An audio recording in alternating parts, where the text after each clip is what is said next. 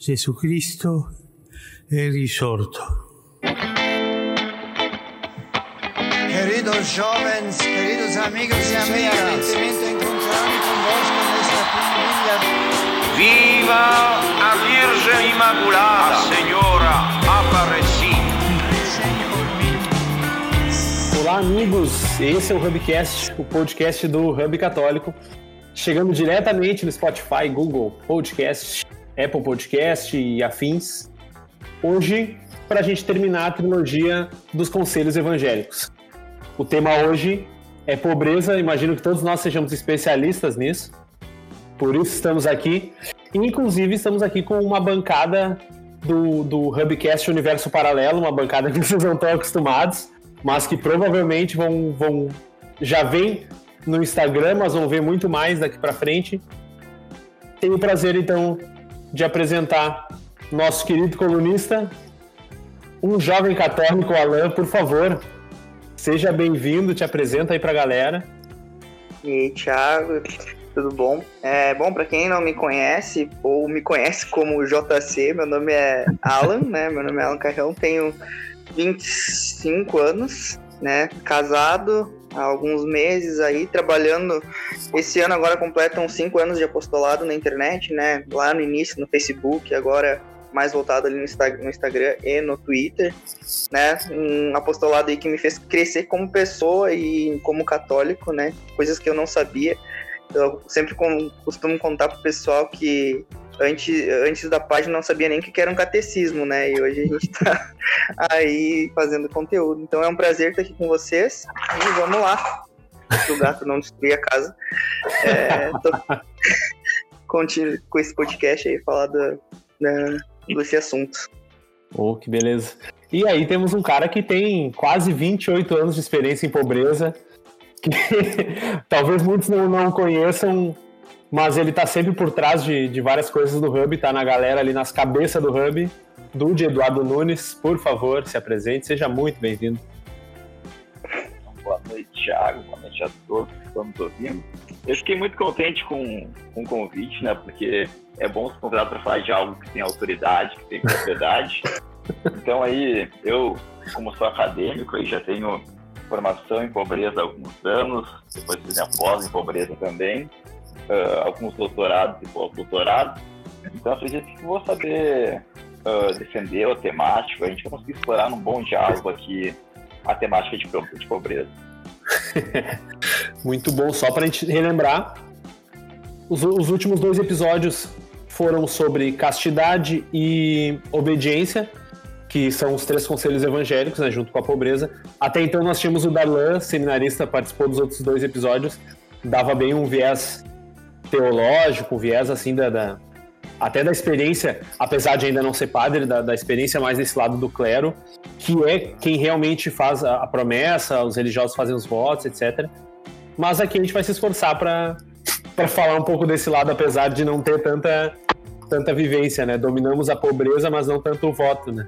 E é, eu acho que uma, uma, uma, um ponto importante já da gente falar, que talvez seja, muita, seja dúvida de muita gente, e seja o, o tipo lugar comum da pobreza, assim.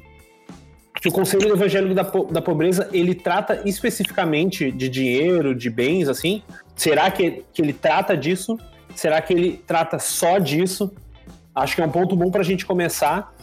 É, é justamente isso, assim, as pessoas caem muito no negócio de vamos vender o trono de ouro do Papa, né? É, a igreja tem que ser pobre, nossa, todos católicos católico não pode ter dinheiro. É mais fácil um rico entrar no céu do que um camelo passar pelo buraco de uma agulha.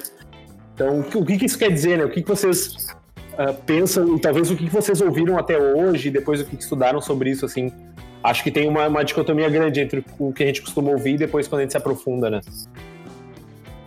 Exato. Eu acredito que por eu estar no meio é, dali dessa questão da, da, rede social, então a gente acaba se relacionando muito com pessoas jovenzinhas demais que são muito influenciadas por é, mentalidades anticatólicas que usam argumentos dos mais, é, digamos assim, desonestos, né, na questão intelectual e muito nessa questão da pobreza. Então aquela questão bem que tu falou, vende o trono do Papa, vende, vende a riqueza da igreja. Se a, riqueza, se, a igreja, se a igreja vendesse todos os bens que tem, acabaria com a fome no mundo, e essas coisas assim, sabe? E aí também tem aquela questão de quando a igreja fala da pobreza, a pessoa achar que é hipocrisia o católico, um católico progredir financeiramente, ter um sucesso financeiro, né?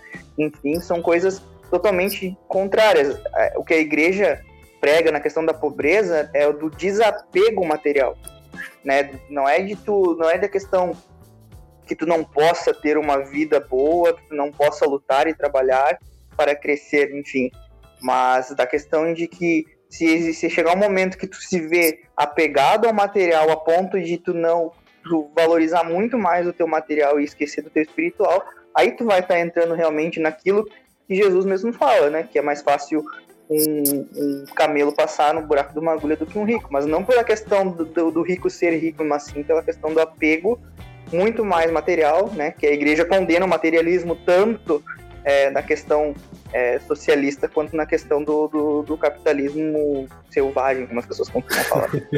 Não, o teu comentário inicial, eu espero basicamente fale de pobreza a gente nem seja só se referindo da pobreza no, sobre o viés econômico, financeiro, porque se for isso, realmente estamos perdidos, mas, que, mas que a gente inclua também uh, uma questão, outra de, uma questão, eu acho que até maior do que essa, na verdade, né? Eu acho que, uh, analisando o contexto geral de mundo, uh, analisando o contexto também de, de Covid agora, de pandemia, pensando também na, na questão de carência social, né? uma questão de, de exclusão social, uma questão aí que nós temos de má distribuição de ativos, né? E eu não estou não tô culpando uh, políticos ou empresários, mas sim na forma como isso acontece no mundo. Então, analisando sobre o viés também social e não só sobre o viés financeiro, eu acho que a gente consegue trazer a discussão para um lado bem bacana. É, eu estava agora ouvindo o Alan, estava pensando quando ele, fala, quando ele citou de novo ali do, do, do, do camelo passar pelo buraco da agulha, estava me lembrando da passagem do jovem rico. Que não é por, por ele ser rico. O que que, onde foi o ponto crítico aí? Ele disse, eu, mestre, isso tudo eu já faço, já, já vejo os mandamentos, etc. O problema foi quando a riqueza se colocou em oposição ao que Jesus disse. Vende os teus bens e me segue se tu tem uma decisão entre Deus e a riqueza, tu escolhe a riqueza, uma decisão entre a tua vida de fé e, e, os bens materiais, ou até o conforto que seja, né? Eu acho que não necessariamente, claro que tem muita gente que, que se pega especificamente no dinheiro, nos valores, assim, na, na, na moeda especificamente, mas é, acho que indo muito mais além é, é, é a questão do conforto, né? As pessoas querem elas não querem sofrer, elas não querem. Óbvio, ninguém gosta, mas cada vez elas têm menos uh, uh, capacidade assim de, de, sofrer de compreender o sofrimento. E aí, quanto mais elas conseguem fugir, ou seja, quanto mais conforto, quanto mais prazer, melhor. Conforto e prazer custa dinheiro, tu precisa ter bens, tu precisa pagar por isso. Então, eu acho que é mais ou menos nessa linha, assim, no final a gente vai até num, num sentido de Uh, que inclusive é o próximo episódio que já está gravado, mas que é o próximo o episódio depois desse, que é sobre sofrimento. Né? Então, é, as pessoas elas fogem completamente do sofrimento, elas não entendem que precisam sofrer. E ter posses é uma forma de, de, de fugir né, desse sofrimento. E quando tu cita também a questão do, da parábola do jovem rico, ela deixa muito clara também a diferença, né? Eu sei que é outro assunto, mas que entra, querendo ou não, nessa questão, que é a diferença entre a santidade e a salvação, né? Porque no primeiro momento o jovem rico ali ele cumpre todos os mandamentos e isso na questão assim, digamos assim, é, legislatória da lei, da doutrina, ele cumpria com retidão. Mas no momento de dar algo a mais, que é o amor a Cristo sobre todas as coisas, ele não conseguiu se desapegar daquilo que ele era apegado aqui na Terra, né? Então é o apego, bom, o apego ao prazer, o apego ao prazer é, monetário, enfim, econômico, né, de não, de não doar, de não, de não, também porque ele fala, doa os teus bens aos pobres, então como assim, aquilo que eu conquistei eu vou doar, né, então é, é aquela questão do desafio, de não entender o que é o amor, o sacrifício para se chegar à santidade, né, por isso que é um dos conselhos evangélicos a pobreza, Né? E não é só que também tem aquela questão de, da pobreza do espírito, de também não, não existir em nós uma soberba espiritual, um cara que é intelectual, um cara que estuda, não também não, não transformar nisso alguma forma, uma, forma de ser, ser ego, né? Então, a partir do momento que tu te desapega das soberbas, tu começa a praticar também a pobreza espiritual. Penso eu dessa forma, quando a gente também lê lá no, no Sermão da Montanha, né? Bem-aventurados os pobres, pobres de espírito. E é curioso isso da, da, pobreza de espírito, que eu acho que muita gente não, não entende, e ela tem completamente a ver com, com o conselho evangélico da, do voto de pobreza especificamente, né? E muita gente não entende, mas, putz, pobre em espírito, ou seja, eu tenho que ter pouco espírito, como é que funciona isso, né? Na verdade, a, a, a pobreza de espírito é um conjunto de, de práticas, né, de humildade, de, de, de não se apegar não só a dinheiro, né, e por isso também se fala de pobreza de espírito, por exemplo, tu não te apegar a, ao tempo especificamente, a idade, a, a, tudo que tudo que tu tem de valor, né? A gente eh, pensa sempre na pobreza como materialismo, mas ela vai até além do materialismo. É tudo aquilo que tu considera valoroso e que não, uh, por si só, não é, de, não é não é de Deus, assim, não é óbvio. Deus criou todas as coisas, mas tem coisas que sozinhas não levam a Ele, né? Que elas podem ser, ser usadas para coisas ruins. Então, tudo que a gente se apega demais, na verdade, faz parte dessa, dessa pobreza de espírito, né? Ou seja, não faz parte, na verdade, vai contra a pobreza de espírito. É que tu, tu, tu, tu fechou bem certinho, né? É, a questão toda que, que a gente é, deu, como se fosse assim, chegasse num, num, ciclo certinho do que a gente estava falando. Uhum. E eu acho muito importante, né, de, tu, tu, essa tua fala, né, que tu fala a questão do, da, da pobreza é, do espírito, de realmente as pessoas creem que tudo quando se fala em pobreza e a gente vai, né, não sei se pode tocar em temas mais polêmicos, mas se a gente vai ali analisa, por exemplo, uma teologia da libertação, o que, que a teologia da libertação faz? Ela reduz o evangelho e todo o ensinamento da igreja, todo o ensinamento da igreja a uma visão econômica, a uma visão social e política da Bíblia. Né? Então, as questões, quando Jesus fala ali na questão da pobreza, se ele, bom, então Jesus virou um líder sindicalista, um líder é, revolucionário em que ensina para todo mundo que todo mundo deve ser pobre e ter um, um bom, enfim, ter um sistema econômico todo. Não, Jesus não, Jesus não ele, ele vem para nos ensinar muito mais a parte espiritual e isso vai acabar desabrochando, obviamente, na, na parte econômica, na parte que a gente vai é, enfim, nos é, relacionar socialmente com as pessoas e como que nós vamos nos comportar. Por isso que no magistério vai lá e também ensina, tem um, um diversos documentos como a Rerum Novarum que vai falar exatamente sobre a doutrina social da igreja e como que vai entrar essa questão toda na pobreza, nos conselhos evangélicos de pobreza. Né? Então é muito importante a gente saber que a pobreza de espírito ela também vai, vai, vai chegar nesse momento de entender que se nós formos soberbos com as coisas materiais, também seremos soberbos com as coisas espirituais. E essa soberba, né? É, tem uma passagem bíblica que fala que Deus rejeita um coração soberbo, né? Então, precisa exatamente essa, essa, exatamente ipsis literis, como falei, mas, enfim, né? De praticar essa humildade que a humildade e, e aí é que tá, a gente fala muito termo e cada termo as pessoas levam para os extremos, né? E é isso que, é, que a gente precisa delinear nessa, nessa nossa fala. Tu vê que a, é, justamente a pobreza ela toca em dois extremos até da própria teologia. Eu, particularmente, eu nem sei se seria realmente possível de chamar de teologia, tanto a teologia da libertação quanto a teologia protestante da prosperidade, assim, de que, que acho que são dois extremos, né? Porque, por um lado, tu tem uma teologia dentro da Igreja Católica, praticada dentro da Igreja Católica, que uh, fala sobre uh, ser, ser pobre ao extremo e, e, dividir com todo mundo e não sei o que, o ser obrigado.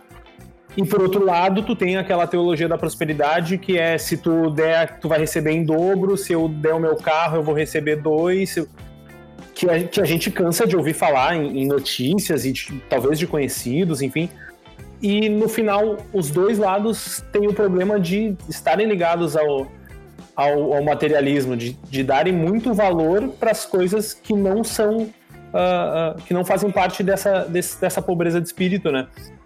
Então, Exatamente. nem um lado nem o outro, na verdade, tá, tá fora disso, né? Não é nem, eu não diria nem que é o meio termo, na verdade é, é, é fora disso.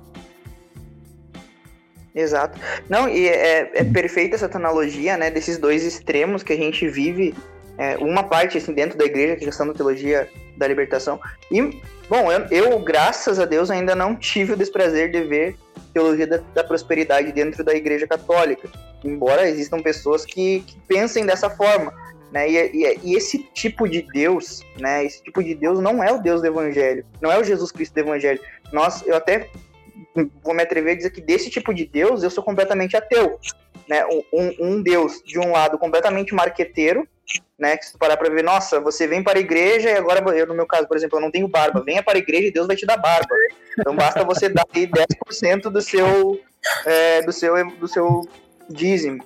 E aí depois tem um outro, como falou, tem um outro, outro extremo, né? Que é realmente a tentativa de reinterpretar o evangelho sob uma ótica é, ide ideológica, né? Independente assim da, da, ideologia, da sua visão política, não é isso que o evangelho nos traz. O evangelho ele não é político. Tanto que se a gente parar para ver quem quis transformar Jesus em político e depois o traiu, foi o próprio Judas Iscariotes, né? Que, que via Jesus como um messias libertador econômico, um libertador, digamos, um agitador social, ao invés de não conseguiu compreender que o mestre veio para construir e estabelecer o reino de Deus aqui na Terra. E é isso que nós, como católicos, devemos buscar cotidianamente. Né? Um outro ponto que eu acho interessante, e aí a gente vai uh, mais, a, mais aprofundado, é a questão do voto, especificamente do voto de pobreza, como ele funciona nas ordens, como ele funciona para o clero. E aí, por que isso? Porque mais para frente, daí acho que a gente se aprofunda, mas já para deixar claro, eu vejo muito que esse voto de pobreza, assim como uh, o voto, o celibato, por exemplo, é um negócio que o mundo combate muito ao mesmo tempo que quer para si, né? Então nós temos o voto de pobreza, por exemplo, óbvio, a gente tem uh, talvez nas ordens franciscanas, seja, seja não a caricatura, mas quase a pintura de como é o voto de pobreza, talvez ela, ela provavelmente ela seja mais uh, a, a promessa de pobreza para os padres seja mais leve, mas a, a, gente olhando, por exemplo, as ordens franciscanas, que a gente está acostumado a ver, assim, a, a, ser esse quadro do voto de pobreza, a gente, por outro lado, tem um mundo que, que as pessoas acham que, que ah, a igreja tem que ser pobre, tem que ser pobre, mas eu não preciso. Eu quero cada vez mais riqueza, né? Como uh, vocês acham que essa que, que, tem esse diálogo, né? Eu citei o celibato, por exemplo, porque as pessoas todo mundo quer que o padre case, o padre case, o padre case, mas as pessoas querem separar ou não casar qual é o sentido disso, né? Uh, uh, o, a sociedade uh, secular brada por algumas coisas que ela pede exatamente o contrário da igreja, né? Curioso isso. Sabe que até esquecendo da pauta faz pouco tempo, esse final de semana entrei numa discussão, uma temática um pouco semelhante, né? Que é sobre a percepção que as pessoas têm com relação à igreja que é bem o que tu falou, né? Em determinados momentos, até quando um padre uh, usa uma roupa diferente ou quando tá com um carro diferente, uh, é colocado assim, nossa, tu viu que o padre tá de carro novo, nossa, o padre tá de, uh, tá de roupa nova, olha o sapato do padre. E eu vejo que muitas das pessoas julgam Até as vestes, algo... as vestes litúrgicas. Nossa, o Papa Bento que usava aquelas vestes caríssimas. É, e as pessoas é, colocam isso como se fosse algo errado, como se, nossa, ele faz parte da igreja, se, se ele está simbolizando a igreja, ele não pode fazer aquilo, aquilo, aquilo até é um pecado, muitas vezes é colocado dessa forma, né? E, e a gente estava discutindo esse final de semana sobre o, como, como as coisas uh, de fato deveriam ser e como as pessoas interpretam as coisas para que elas uh, passem a ser, né? Para que as coisas passem a ter essa percepção social do, do errado e do, e do certo com relação a, a, aos bens materiais, né? E isso faz com que a gente volte às colocações iniciais ali sobre, uh, até sobre a leitura, né? Sobre o, o ter ou não ter, o certo ou errado, né? E sim uh, o posicionamento que tu coloca isso, né? Em que lugar está no ranking, em que lugar uh, na tua vida tu coloca as tuas riquezas, os teus bens materiais, as tuas conquistas, em que lugar tu bota a tua fé, em que lugar tu bota a tua, o teu status, o teu, teu viver com a tua religião, né? É, eu acho que muito disso. É, acho que a gente já falou até em, em outros episódios anteriores que é todo mundo tem o, o seu altar ali, ó, o lugar para onde direciona a sua devoção. Quem tá ali é Deus ou são os, os bens materiais, o dinheiro, ou seja, tudo que tiver ali no lugar de Deus é um problema, né? Mas tudo que, que tiver contigo voltado para Deus pode ser. Uh, vai ser usado para o bem. Né? Eu acho que essa, essa questão de como o mundo enxerga a pobreza e enxerga a igreja diante da pobreza nos afeta muito, sabe? Uh, porque a, a, gente acaba uh, trazendo. Todos nós vemos de, de, de, fora da igreja, por mais. Eu não sei, uh, Alan, qual, qual é a tua história assim, de, de caminhada. Eu, como eu conheço o Dude há muito tempo, nós dois uhum. viemos de famílias que não são católicas, assim, que não, não nos ensinaram desde criança, assim, a gente bem mais velho, quando a gente entrou no CNJ, a gente começou a, a, a praticar a fé católica. E a maioria das pessoas que tem essa experiência uh, fora traz consigo também, tipo, é difícil de, de tu desenraizar de ti as percepções que tu criou fora. Então, por exemplo, esse esquema de tu aprendeu a vida inteira que a igreja tem que ser pobre, que uh, óbvio tem que ser, mas tem que ser pobre nesse sentido de, de não pode ter nada. E aí, quando a gente chega na igreja, a gente tem dificuldade de lidar com dinheiro, por exemplo, na igreja. A gente tem dificuldade de, de entender que realmente precisa de dízimo para que, a, que a paróquia seja sustentada. A gente tem vergonha de ou de pedir dinheiro ou de vender coisa. E aí eu vejo que a gente tem dentro da igreja, isso acho que uh, toca muito com o Hub, assim, porque a gente começou também com essa ideia de trabalhar um pouco com a galera que tenta empreender dentro da igreja. E a gente tem essa dificuldade. As pessoas não, elas têm medo de trabalhar com dinheiro dentro da igreja e aí acabam não se profissionalizando dentro da igreja. E aí tu tem uh, uh, diversos outros problemas, desde de paróquias que não conseguem se sustentar até tipo uma, uma, evangelização mal feita, porque tu não tu, tu tem medo de, de trazer o, o assunto de, de finanças, de trazer o financeiro para dentro da, da, da vida paroquial, assim, né? Então, é, o que eu penso assim nessa questão que eu tenho, nessas dimensões que vocês, vocês falaram, né, a questão da, da riqueza da igreja, enfim, tem várias coisas que a gente pode trazer, exatamente, sabe? A primeira nessa por, é, questão de, tipo, ah, a igreja tem muito dinheiro. Até ali, né? Se tu parar pra ver. Porque é, é, a igreja não é uma instituição autossustentável. Começar por aí. Então, se tu parar pra ver, tu pega uma cidade pequena, eu sou de Santana, lateral de Santana do Livramento. São três paróquias para uma cidade de 110 mil habitantes, eu acredito que seja isso. Então são três paróquias que ficam no centro da cidade, mas a cidade não fica só no centro, né?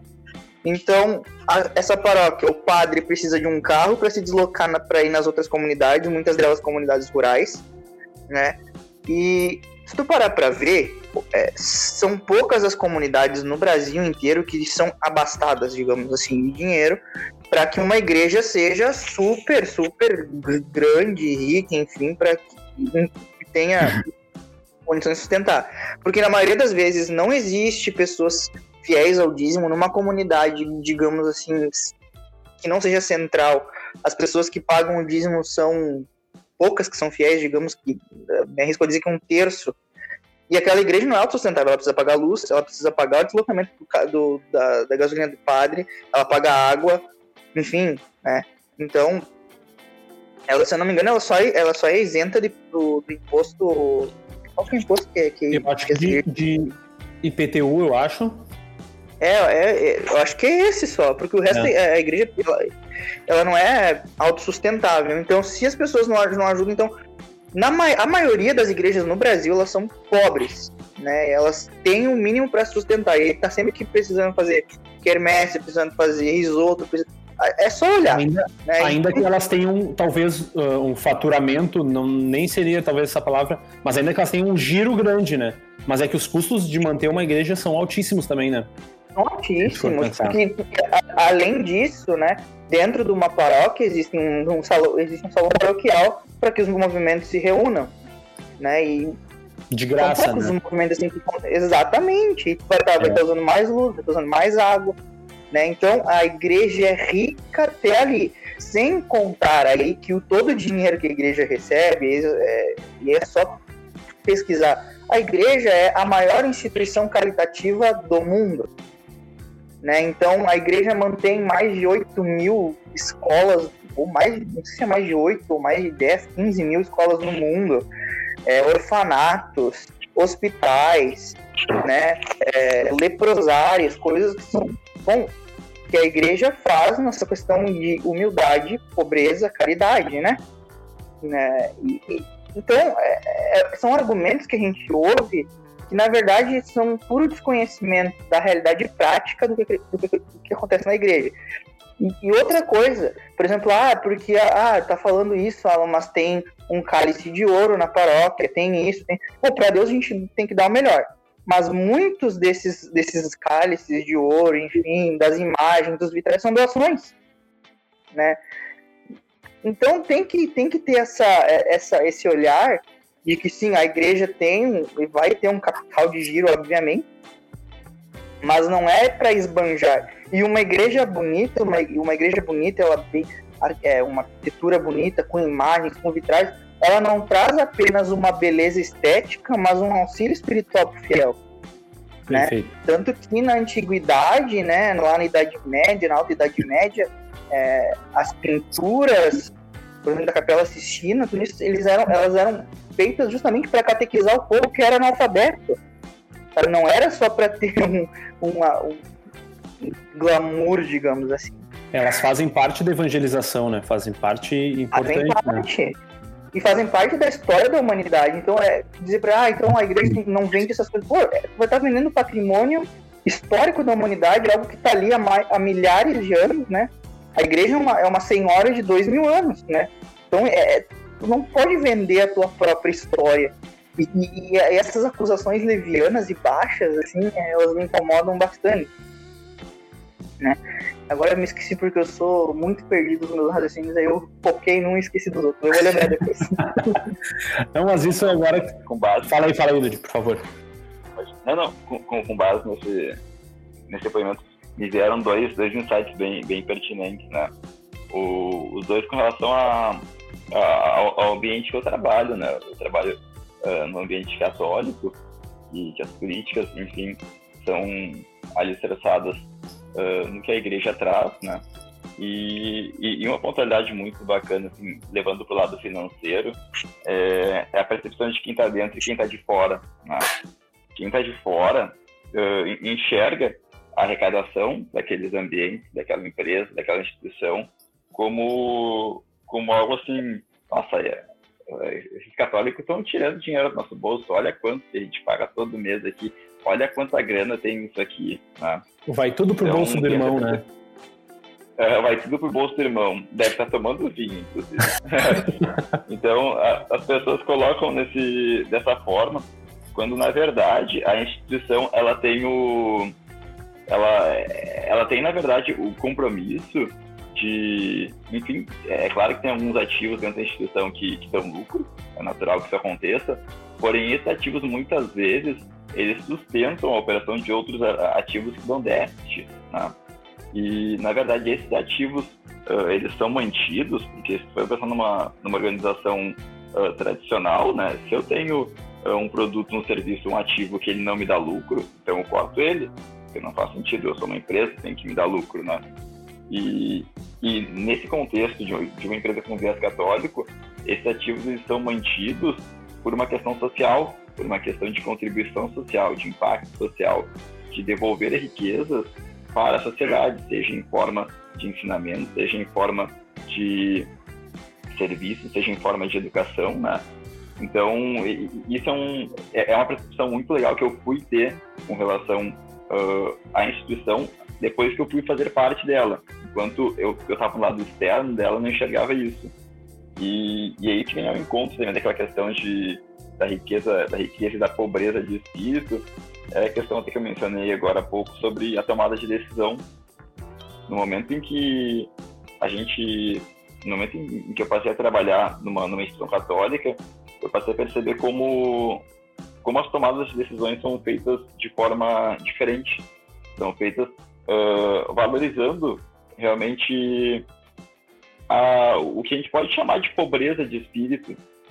Se a gente fosse pensar em, em instituições convencionais, uh, outros pontos, como lucratividade, como, enfim, retorno, como produtividade, seriam abordados, seriam discutidos, e não o bem-estar do colaborador, e não o bem-estar da sociedade, não o retorno, uh, enfim, para, para, o mundo, né? não a contribuição uh, para o todo. E, e, isso achei muito interessante, achei muito legal. Foi uma percepção que eu passei a ter depois de estar dentro desse contexto. E não. E, e enquanto eu estava espectador, na verdade, eu não, eu não conseguia entender como isso acontecia, o, o como a, a igreja, como o, a nossa religião devolvia para a sociedade uh, as riquezas que ela tem, né? Ou seja, a gente volta. Pode falar. A gente volta o, o círculo de novo para aquele negócio de o problema não é especificamente o dinheiro, mas uh, para onde ele está direcionado, né? Se ele está direcionado para o teu ego, para o teu prazer, para o teu conforto incessante, ou se ele está direcionado para Deus. Eu estava me lembrando, enquanto o Dude falava agora, de uma passagem que também cita Judas, que a gente já citou justamente como o, o exemplo de, de materialismo ali, né, de, de não compreender o, os conselhos evangélicos, que eu, eu não lembro exatamente do, do contexto, mas uh, Judas questiona Jesus de por que, que a gente não vende esse, esse bálsamo, esse perfume, e dá o dinheiro para os pobres. A gente está gastando com, com um negócio caríssimo e tem um monte de gente passando fome. É justamente isso. Uh, tem coisas que têm que ser valorizadas, ainda que sejam caras, né? O que a gente estava falando da, da, própria arquitetura das igrejas também entra na questão das vestes, na nossa própria, na nossa própria uh, economia, assim, de ah, vou gastar com um retiro, vou gastar com, com sei lá, um devocionário. Esse tipo de coisa é, tem que ser valorizada, ainda que seja importante estudar os pobres, etc. Não é, é não, não são oposições, né? Mas são, é, é, é, é bem a justa medida, né? E tem, tem outro ponto que, desculpa te interromper, Não, tem outro ponto que, que, que, me saltou agora quando tu, quando tu falou. Por exemplo, é, o insight que eu tive ele não, é, é, da questão da evangelização, né? Nós evangelizamos na internet. Só que vamos, vamos pensar assim, né? A gente dá muito conteúdo gratuito, né? E só que para a gente ter esse background para poder passar conteúdo, eu vejo assim, eu dando meu exemplo na página. Quanto tempo eu gastei lendo e quantos livros eu comprei para poder me instruir, para não falar bobagem e achismo, né? Mas eu não quero me usar como exemplo, então eu vou pegar um exemplo clássico e eu acredito que todo católico que busca formação vai conhecer, que é, por exemplo, o site do Padre Paulo Ricardo. A gente pega, tem, tem duas partes do site do, Paulo, do Padre Paulo Ricardo, que é o quê? A parte aberta e a, parte, e a parte fechada. Então, o que, que tem de parte aberta? Tem o Resposta Católica, que são, acho que são mais de 100 episódios de respostas gratuitas para católicos que têm dúvidas. Tem o muito blog. mais, eu acho, muito mais de 100. Acho que ele deve estar, tipo assim, nas 300 e poucas já. Sabe? E, são, e tem cursos ainda que ele deixa com, com, com acesso gratuito. Aí vai alguém lá, não, mas como é que ele pode cobrar para evangelizar a gente? Por exemplo, já, já pensou a quantidade de empregos que ele está gerando lá? Ele está gerando emprego para um editor de vídeo, ele está gerando emprego para um câmera, ele está talvez gerando emprego para um iluminador, para um montador de cenário, né? E isso aí custa dinheiro. Como é que ele não vai cobrar? Ah, mas é muito caro 60 reais. Cara, duas vezes que, que a pessoa vai no Burger King, digamos assim, paga uma mensalidade do Padre Paulo Ricardo, sabe? E aí é. fica, tipo, usando é, esses argumentos de que, tipo, ah, ele tá querendo lucrar, tá querendo ganhar dinheiro. Cara, é um trabalho, ele tá gerando emprego para outras pessoas, além de estar alimentando espiritualmente a nossa vida e nos, nos oferecendo um conteúdo de qualidade, sabe? Não, e não, eu, eu cito aqui o Padre Paulo Ricardo porque é o exemplo mais clássico que a gente pode, mas, perdão, a quantidade de, de hoje sim de páginas que, tá desenvolvendo, que estão desenvolvendo conteúdos gratuitos e conteúdos exclusivos de qualidade.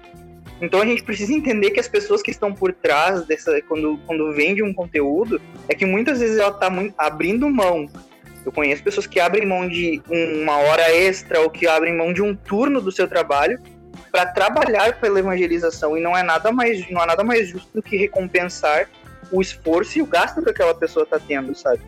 Não é a questão da pessoa lucrar em cima do evangelho, mas de ter o seu, digamos assim, o esforço, enfim, os seus meios, todo o seu investimento, não é nem ter um lucro, mas pelo menos ficar equiparado, a, e a possibilidade sabe? de continuar fazendo, né, e fazer melhor. Exatamente, está sempre é. progredindo. Isso, né? isso ser... nos leva justamente para essa mentalidade, tipo, essa mentalidade nos leva para um amadorismo, né, de, de trabalhos na igreja. Eu, eu dou o meu exemplo mesmo, eu sou designer, e uma das primeiras coisas que eu fiz como designer dentro da igreja foi camiseta para grupo. A galera via, viu que eu fiz pro meu, começou a pedir e tal. E eu comecei a trabalhar com isso. E é um negócio extremamente difícil de trabalhar, porque as pessoas na igreja esperam que tu cobre delas o preço de custo da, da, da impressão da camiseta pro negócio que é o teu trabalho e é o teu sustento, né? E tu, e que tu, tu te capacita para aquilo ali, né? Exato. Investir aquilo ali. Exatamente. Tu, tu, tu investiu em material, equipamento e tu investe o teu tempo que se tu não receber com aquilo, tu vai ter que parar de fazer para vender o teu esforço para outro lugar que te pague e te sustente. Então, e que não é cristão, muitas vezes, né? Exatamente. Aí tu não tem possibilidade de te sustentar com um negócio católico, porque as pessoas acham que tu não tem que ganhar dinheiro com coisas católicas. Só que é, é melhor que tu trabalhe num lugar católico ou num lugar que não é católico? Para tua vida espiritual, para tua formação, é muito provável que, que seja ah, melhor tu trabalhar num lugar católico, né? Só que a gente não tem essa oportunidade normalmente. É, é eu tenho, assim, eu digo, eu, eu tô me preparando, né? Porque futuramente, à medida que, bom, se Deus for da vontade de Deus que a página cresça, eu possa daqui a pouco vender um curso, né? Eu tenho, uma, eu tenho ideia de vender um curso de catequese básica. Mas eu sempre vou cobrar, tipo, se eu for cobrar um preço, eu vou ter que cobrar alguma coisa que, ó, eu eu posso estar tá abrindo, eu posso estar tá começando a me, a, a, ao meu desempenho no meu serviço, tá? É, ser, enfim, depreciado, ou enfim, eu não ter tanto, não, ou ficar dividido, né? Preparando o conteúdo e aí não, não, não render o máximo no meu emprego e correr o risco de perder emprego por algo que eu estou fazendo aqui, entendeu? Então a gente precisa fazer, ter, ter essa ideia de que é, a pessoa que está por trás é, de um apostolado, enfim, de, uma, de, de, toda essa questão do trabalho, ela tem é, riscos a correr, né? E que não é, não é uma ajuda de custo que tu vai estar tá dando pro cara que tá te dando, é um serviço que o cara tá prestando para ti, né? Porque se tu for depender das coisas gratuitas hoje em dia que a gente tá vendo, não tem qualidade.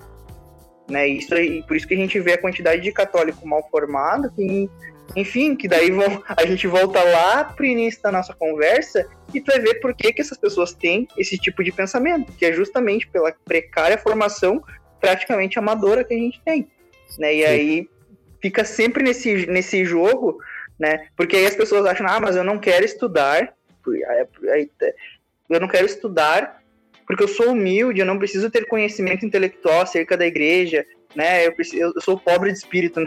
As pessoas, é, é, é, os extremos e a, e a maneira de usar um, um, um expediente teológico, enfim, é, um, um termo para adaptar para sua para sua preguiça espiritual, né?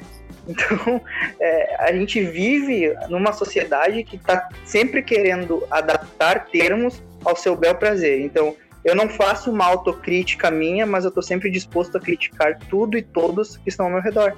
Né? E isso acontece com a igreja diariamente no, na, na, internet. Se não tiver apostolados que possam defender a fé com qualidade e oferecendo um bom serviço de, de evangelização, a gente vai ficar aí sempre que nem papagaio repetindo o discurso pronto. Penso eu dessa forma, né? Eu estava refletindo sobre, sobre a fala do, do Alan, porque é, é, é, bem isso, nossa, então, é, é até surge aquela percepção, né? É, nossa, ele tá falando então de capitalismo, ele tá falando de meritocracia, pode, ai que absurdo isso. E não querendo entrar em ideologia, né?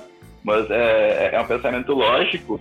Eu vejo que quando, quando as pessoas olham para a igreja, as pessoas elas têm essa percepção de que não pode ter, de que não, uh, não, não pode acontecer. Ah, não, mas peraí, não é católico, a, a tua missão não é evangelizar, tu está cobrando por isso. E, e as pessoas. Uh, é, é, como se fosse uma falta de respeito trabalhar em função daquilo, né? E é, é, é lamentável que, que, as pessoas tenham essa, essa postura, porque em momento algum a igreja se posiciona dessa forma. Pelo contrário, se for dar uma olhada em termos de, de, de encíclicas, né, tem uma do. Não lembro se é do João Paulo, acho que sim, que ele fala até sobre, sobre a virtude de, do trabalho, do amor, e da forma como tu faz isso, né? Como tu te posiciona perante o teu trabalho. E, e, ele traz muito esse speech que trouxe, esse diálogo do, do fazer algo que tu gosta, do fazer algo que tu ama.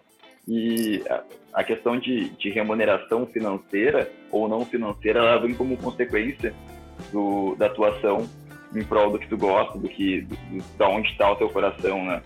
Então é, é, vem muito ao encontro do que tu protesta, assim, de uh, poxa, então quer dizer que eu tô lá, eu tô correndo risco do meu trabalho, porque de certa forma eu tô dividindo minha atenção, então não tô dando 100% ali, eu tô dando uh, meio a meio, e aí eu não posso nem ser remunerado por conta disso, sendo que eu fiz um trabalho de qualidade, sendo que eu estou contribuindo para o desenvolvimento da minha igreja, estou desenvolvendo, estou contribuindo para o crescimento da fé do próximo, da evangelização e tudo mais.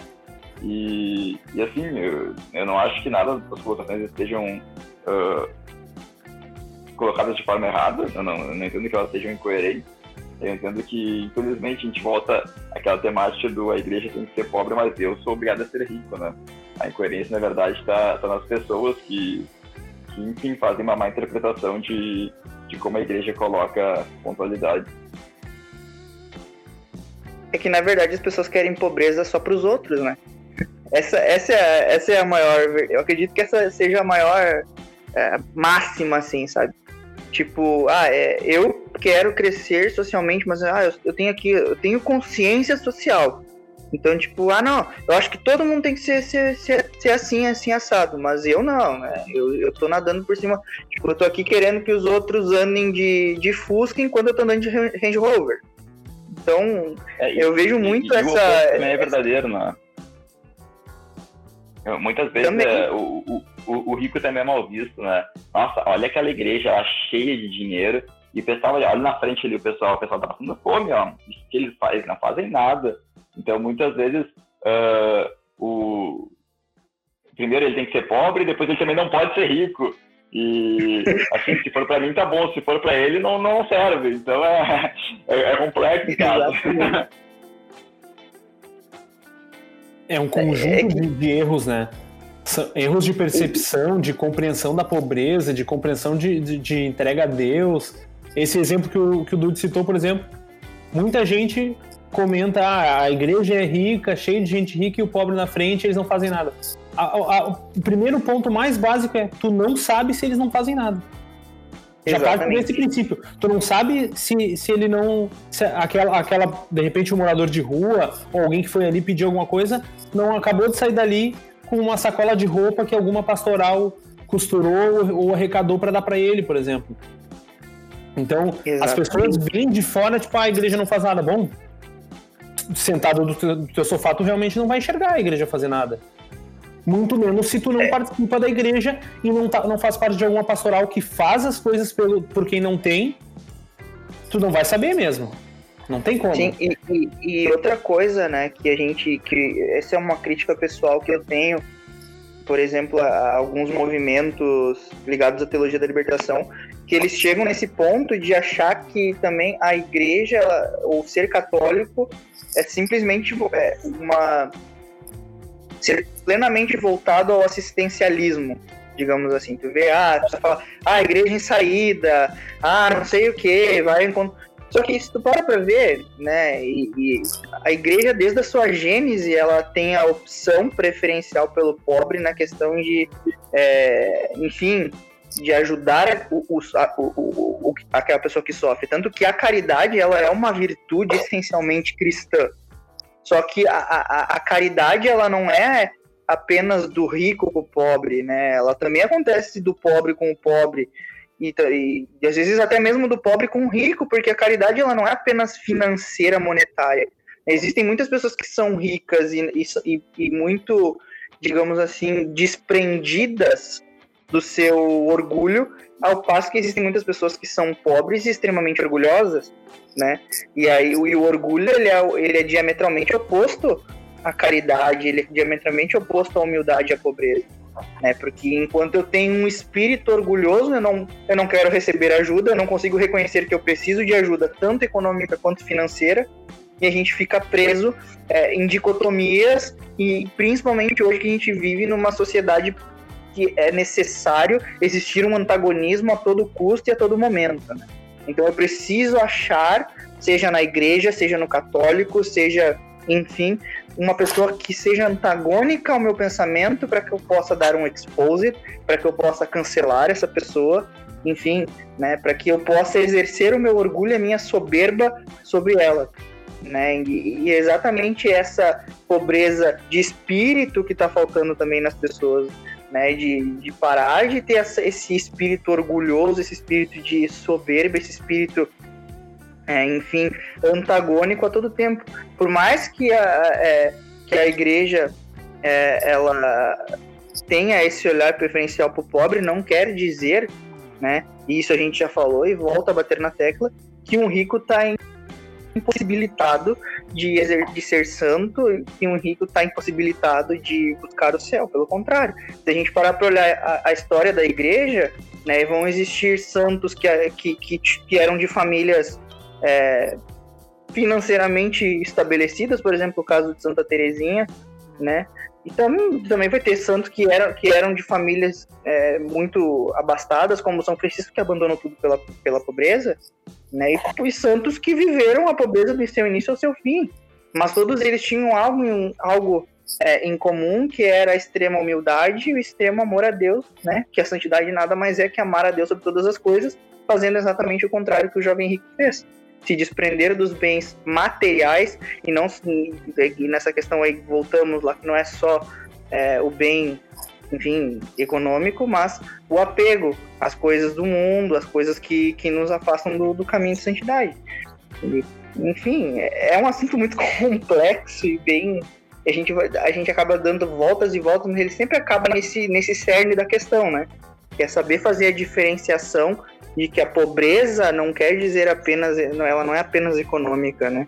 É, tu vê que isso que tu falou, a igreja ela sempre teve essa opção pelo pobre. E a gente acaba que quando uma parte da, da igreja uh, toma para si essa missão de ah, a igreja em saída e vamos lá e é isso, e esquece a, a, a vida espiritual e pensa só na vida material, a gente envenena também o conceito de igreja em saída, que é uma coisa importante. A igreja sempre teve opção preferencial pelo pobre. Só que uh, a gente acaba tendo pessoas que pendem tanto para esse lado e esquecem a vida espiritual que muitas, muitos de nós acabam chegando a pensar que é ruim a igreja ter a opção preferencial pelo pobre, quando não é. Né? A gente acaba ter, criando antagonismo até nisso. Ou seja, a igreja, ela, ela se preocupa e ela, é, ela sempre fez caridade, sempre foi a maior instituição de caridade, acredito que desde de, de, da, da, do, do seu início, assim. E a gente acaba, uh, quando, quando força tanto isso, desequilibrando, sem pensar na, em Deus, mas pensando no ativismo, a gente acaba quebrando até essa característica da igreja, né? E aí a gente cria dois grupos, um que acha que tu só tem que doar coisa, tu só tem que ir lá, tu só tem que dividir o dinheiro, e o outro que acha que tu não tem que fazer nada pelo pobre. E aí nós temos mais uma vez dois problemas, assim como a gente falou da, das teologias lá no início, a gente tem mais uma vez duas percepções completamente erradas da, da forma como a gente tem que lidar com, com a caridade, lidar com o próximo, lidar com quem tem mais necessidades que a gente. Né? Não, eu ia dizer que é por isso que, que nós, como católicos, devemos incentivar os, a, aos mais jovens, os que estão começando, ou até mesmo que não estão começando, que leiam os documentos da, da, da doutrina social da igreja, né?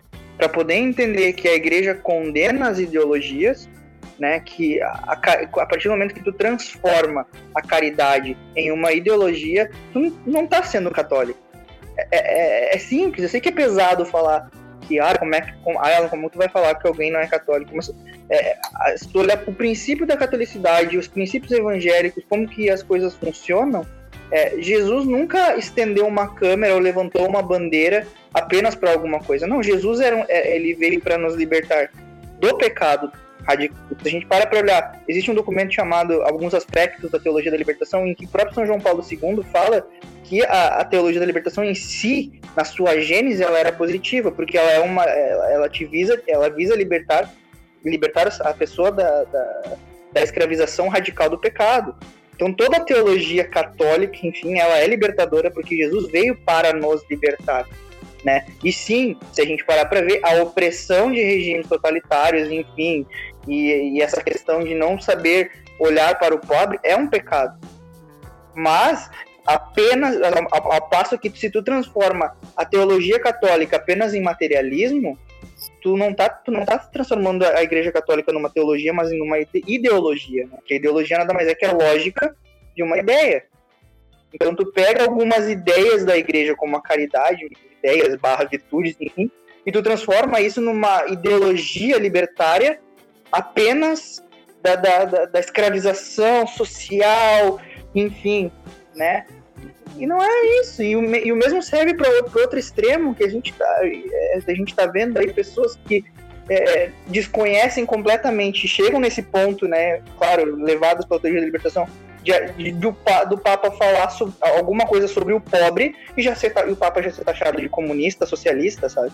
Então a gente está numa sociedade assim completamente em, em, em duas, é, doente em algumas coisas emborrecida, sabe? De, de, de, achar que existem só dois lados antagônicos e que, e que a igreja não ela, ela, está em um desses lados. Então eu tenho que partidarizar a fé em nome dessa, dessa questão social. Isso me assusta, sabe? Me assusta bastante de ver que as pessoas não estão querendo pensar e não estão querendo conhecer a fé que, que dizem professar.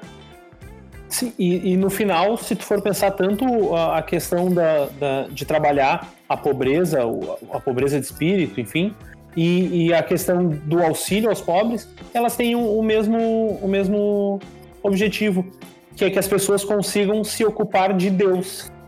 E não, por exemplo, uma pessoa que ela, que ela tá num, num extremo da pobreza, é muito provável que ela não tenha uh, capacidade física, mental, de se ocupar da fé, de se ocupar de Deus, porque ela tem tantas necessidades. Ela, ela passa o dia pensando que ela precisa, sei lá, de comida, ela precisa de casa, ela precisa se cobrir do frio, ela precisa tomar banho, que ela não consegue parar, ela, ela não, não, não, não consegue a mentalidade dela chegar no negócio de tipo, sei lá, por que eu existo? Não interessa, tu, eu, eu não quero saber por que eu existo, eu quero é comer, entendeu? Então, a, a, pobreza extrema, ela nos tira a consciência. Claro que uh, uh, ex certamente existem pessoas que, cons que conseguem vencer a pobreza extrema, mas ela, ela, nos tira a consciência e a gente não consegue se voltar para Deus. Ao mesmo tempo que viver apenas dos bens, viver no dinheiro, nos, nos coloca num ritmo de vícios e de coisas que a gente também só pensa nas coisas que a gente tem e não consegue viver para Deus. Então, o objetivo dessa, dessa, desse aspecto teológico, assim, de falar sobre a pobreza e de, e de auxiliar os pobres, é justamente isso. Tu precisa ter. Uh, uh, uh, não é capacidade, tu precisa ter coisas mínimas na tua vida que te permitam se ocupar de Deus. Ah, e essa questão eu estava pensando agora quando tu falava na, na questão dessa, dessa ocupação de Deus, que realmente, né? né até que eu vou, acabar sendo repetitivo no que tu falou, mas realmente é impossível. Impossível não, a gente, bem, a gente não conhece o grau de santidade de uma, de uma pessoa, mas que realmente dificulta é, uma pessoa que está na extrema pobreza, né? Pensar em alguma coisa espiritual, sendo que ali a barriga dela tá doendo de fome, né? E quando a gente fala aqui de que a gente não, não deve viver uma fé apenas ativista, digamos assim, ativista social, ativista político, não quer dizer que a gente não reconheça que existe uma dicotomia social no Brasil e no mundo inteiro, em que ao momento que a gente está aqui bem abrigado, né, nesse frio, sentado no nosso sofá, enfim, na nossa casa, existem pessoas que estão deitadas às vezes numa, numa pedra gelada, né, e que essas pessoas precisam sim da nossa ajuda, não só da nossa ajuda é, é, econômica, mas também espiritual de rezar por aquelas pessoas, né? E, e, a gente, eu acredito, eu acredito, não acredito não, eu tenho certeza que a igreja faz a sua parte. Só que é, é impossível a igreja chegar a todas as pessoas que passam dificuldade, sendo que essa dificuldade ela não é, é, é enfim, essas desigualdades elas não são culpas de, é, digamos, ideologias em si, mas do egoísmo humano que nos impede de olhar muitas vezes para o lado, né? Então, é, e essa, esse é o tipo de pobreza espiritual que a gente precisa é, experimentar na nossa vida, que é de desapegar um pouco mais de nós mesmos, de saber que às vezes a gente tem muito mais do que necessita, e é, esse, e é, nessa, e é nesse momento que a gente precisa olhar para o lado, né? E, de, porque a gente, se prende tanto, ah, eu tenho uma roupa a mais, mas e talvez se no domingo que vem a minha roupa foi para para máquina. Pô, tem gente que não tem máquina, sabe? Então, é, sabe? Então, é, são coisas que a gente precisa é, é olhar e ver que, tipo, tem coisas. Tem, é, a pobreza, ela tá em realmente não ter. É, a pobreza espiritual, penso eu dessa forma, né? Não tô aqui querendo ser um, um, um teólogo, mas penso que a pobreza espiritual é não ter a mais daquilo que eu realmente preciso ter, né? E, e eu não estou aqui também fazendo, digamos que um, um coro para que as pessoas não cresçam socialmente, mas é, é, é, óbvio que é bom nós termos lazer, nós temos, um, enfim, chegar num momento frio agora, terminar essa nossa, essa nossa conversa e poder tomar um, um café quente, alguma coisa assim, enfim, sabe? É, mas também de entender que existem pessoas que precisam e, e, gostariam de ter o mínimo que nós temos. E gostariam de estar tá tendo essa. Então, quando a gente começa a ter essa mentalidade, a gente já vê que, bom, eu tenho a visão, então eu tô, eu tô aprendendo, eu tô, é, é, não, não ter uma falsa humildade de ver, nossa, bom, eu tenho a consciência. Então, que a minha consciência me, me impele de fazer algo concreto, né? Então, é, e o fazer algo concreto não quer dizer que tu, tu vai abranger todos aqueles que sofrem, mas quando tu ajuda uma pessoa, é, é justamente isso, vestir o Cristo nu. Então, assim, quando, quando tu tem condições e tu tá num momento que tu pode, tu não precisa, tu não, não precisa pensar duas vezes antes de ajudar. Eu acho que a, a pobreza ela tá muito nisso e aprender a desapegar das coisas é, talvez um tanto quanto supérfluas para nós, mas que para o outro é essencial. E eu acho que é isso que quando a gente olha, por exemplo, para um franciscano que é extremamente radical, si, que ele simplesmente esquece de si e não, e não pensa duas vezes em dar o seu essencial para uma pessoa que não tem, né, a, gente, a gente hoje, que gente não, nós que não vivemos essa radicalidade da pobreza, possamos fazer pelo menos o mínimo, sabe? E eu acho que é isso que nos falta como sociedade, nos falta às vezes como cristãos, de, de ao invés de, de, de, ficar buscando uma forma de que as pessoas vejam, porque quando alguém vê a tua caridade, tu se sente ótimo. Agora, quando tu tá fazendo caridade no, no escondimento, pô, ninguém tá vendo. Bom, mas nesse momento eu tenho que pensar, bom, Deus tá vendo a minha ação. É, então é, é, a Deus que eu tenho que agradar. E é isso que me assusta um pouco é, nessas ideologias, nesses movimentos que parecem que precisam mostrar e levantar uma bandeira de fé. Bom, a minha fé é apenas a caridade, apenas, apenas, apenas. Eu não, não me preocupo com pecado, eu não me preocupo com vida espiritual. Eu tô aqui levantando. Não, vocês, vocês que falam em pecado mortal, vocês que falam essas coisas, vocês têm uma espiritualidade vazia, obscurantista. Aí um né? Sabe? Então, é, são essas questões assim que, que a gente precisa, é, como católico, que ao meu ver, exercer a catolicidade né, é entender que nós precisamos chegar, é, Aristóteles falava um pouco disso, né, no justo meio, de que a, gente, a única radicalidade que nós temos que ter na nossa vida é a de lutar incessantemente todos os dias contra o pecado. Mas de resto, nós precisamos aprender que existe a virtude da temperança e que a gente precisa exercer isso, inclusive na nossa humildade e na nossa pobreza, né? E, e não ter uma ideia, é, como a gente falou o tempo inteiro, e eu sei que eu estou me estendendo, mas enfim, é, radical de que tipo, a todo mundo tem que ser como os franciscanos. Não, cada um tem a sua maneira e a sua, é, a sua maneira de exercer as suas virtudes, né? Cada um tem uma vocação e um chamado penso eu. É, tu, trouxe uh, alguns pontos bem, bem interessantes no seu estendimento. o, do, a questão do, do caminho do meio, eu acho que, que é um ponto um tanto quanto relevante, né? E eu vejo que, pro atual contexto, né, eu vejo, não sei se foi porque eu passei a ter uh, mais maturidade uh, sobre uh, como eu enxergo as coisas, ou se é porque de fato isso está gravando, mas eu vejo que nos últimos tempos as, as, coisas têm ficado cada vez mais polarizadas, assim, ou tu é rico ou tu é pobre, ou tu é esquerda ou tu é direita, ou tu é socialista, ou tu é capitalista, ou tu é Grêmio, ou tu é Inter, ou tu é branco, ou tu é preto. E, e eu vejo assim, que as coisas elas têm tomado extremos ultimamente, quando necessariamente não, não, não, não tem por que ser assim. E aí depois tu, tu trouxe outra, outro, outro link que, que me levou a raciocinar sobre, sobre o porquê dessas coisas, né? E, e o porquê da, da pobreza de espírito das pessoas. E em, em, determinado momento eu me questionei sobre uma questão de educação, sobre uma questão de falta de educação. E, e, e, no final, eu acho que a questão de educação, a educação é um problema, uh, ainda mais no nosso contexto brasileiro, mas eu vejo que quando tu puxou Aristóteles, tu, tu trouxe, acho que, ponto-chave, sabe? Eu vejo que que falta no indivíduo hoje, na verdade, não é educação, porque tem muita tem muitas pessoas que têm educação de qualidade, têm poder aquisitivo, mas não tem, mas ainda assim são pobres de espíritos, né?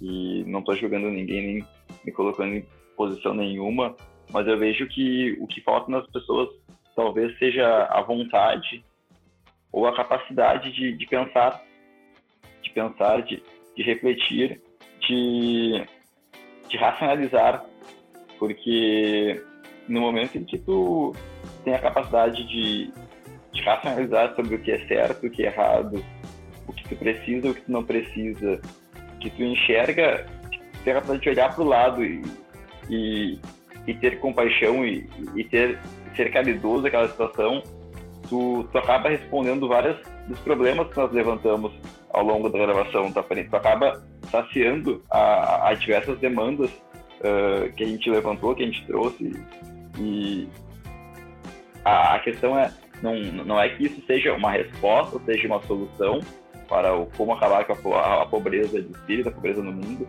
Não, mas eu vejo que é, é, é bastante possível que no momento em que o indivíduo ele, ele adquire a capacidade de pensar, de refletir, uh, ele consegue avançar nesses aspectos dentro da sua vida e, de forma geral, contribuindo para o desenvolvimento do próximo, para o desenvolvimento da religião, da sua fé, não necessariamente que ele seja católico, já extrapolando um pouco o contexto, mas com o desenvolvimento de, se for católico melhor, né?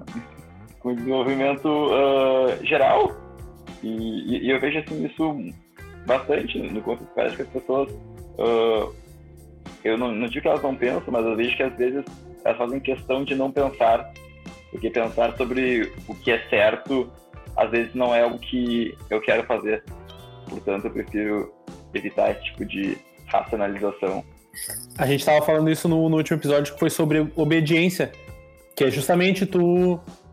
tu o, o, o, ponto do debate foi aquele, aquele ditado de quem obedece não erra, acho que é uma coisa assim. Quem obedece não, não erra.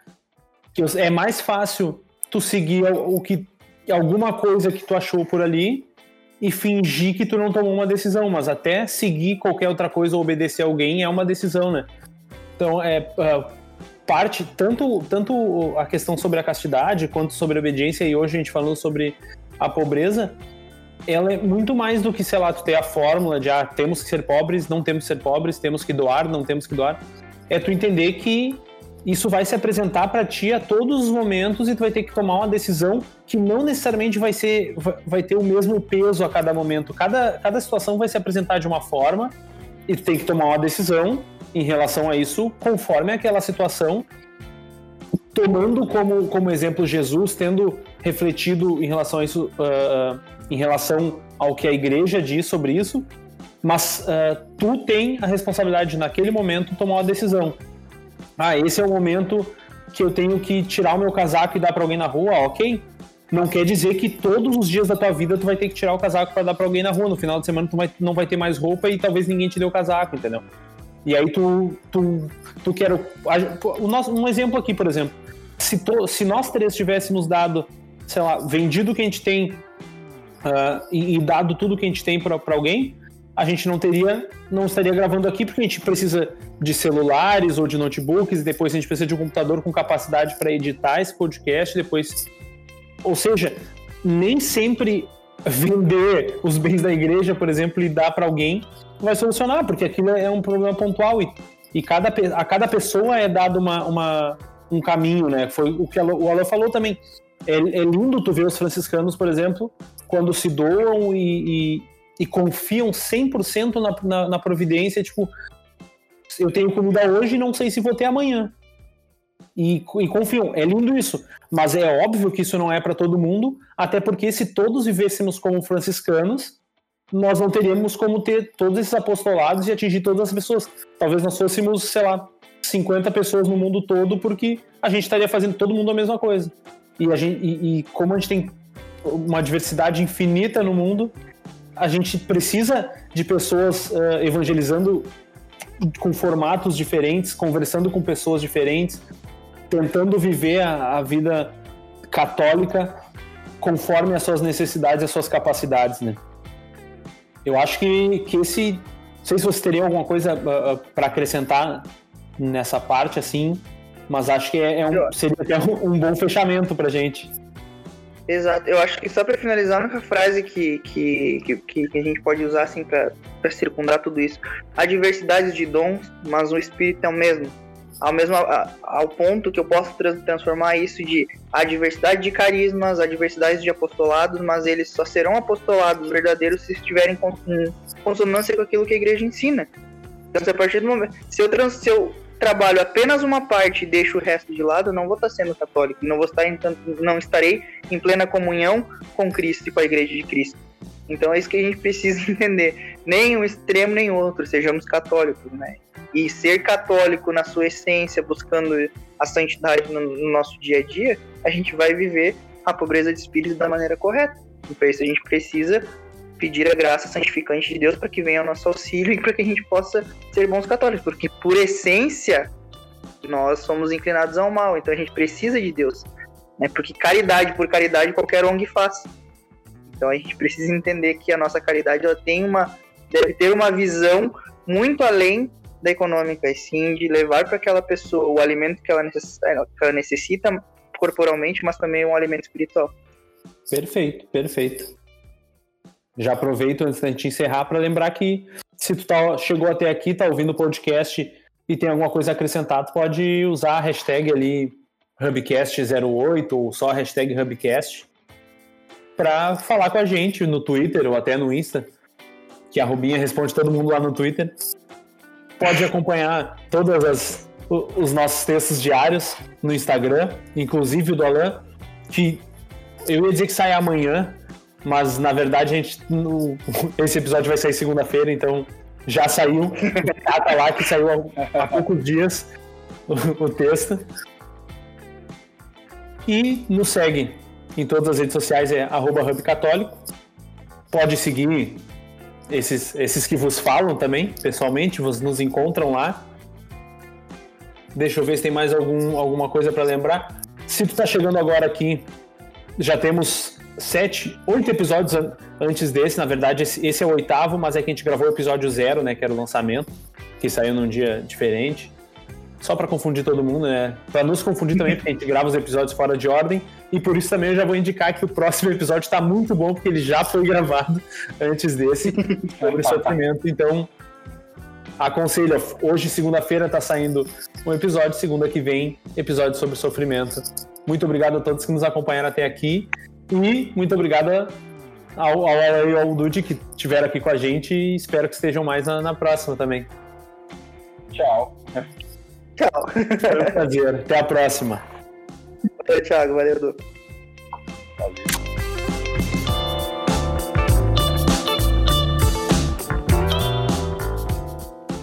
Esse podcast foi produzido por Hub Católico arroba Hub Católico no Twitter, Instagram e Facebook ou no hubcatólico.com. Até a próxima!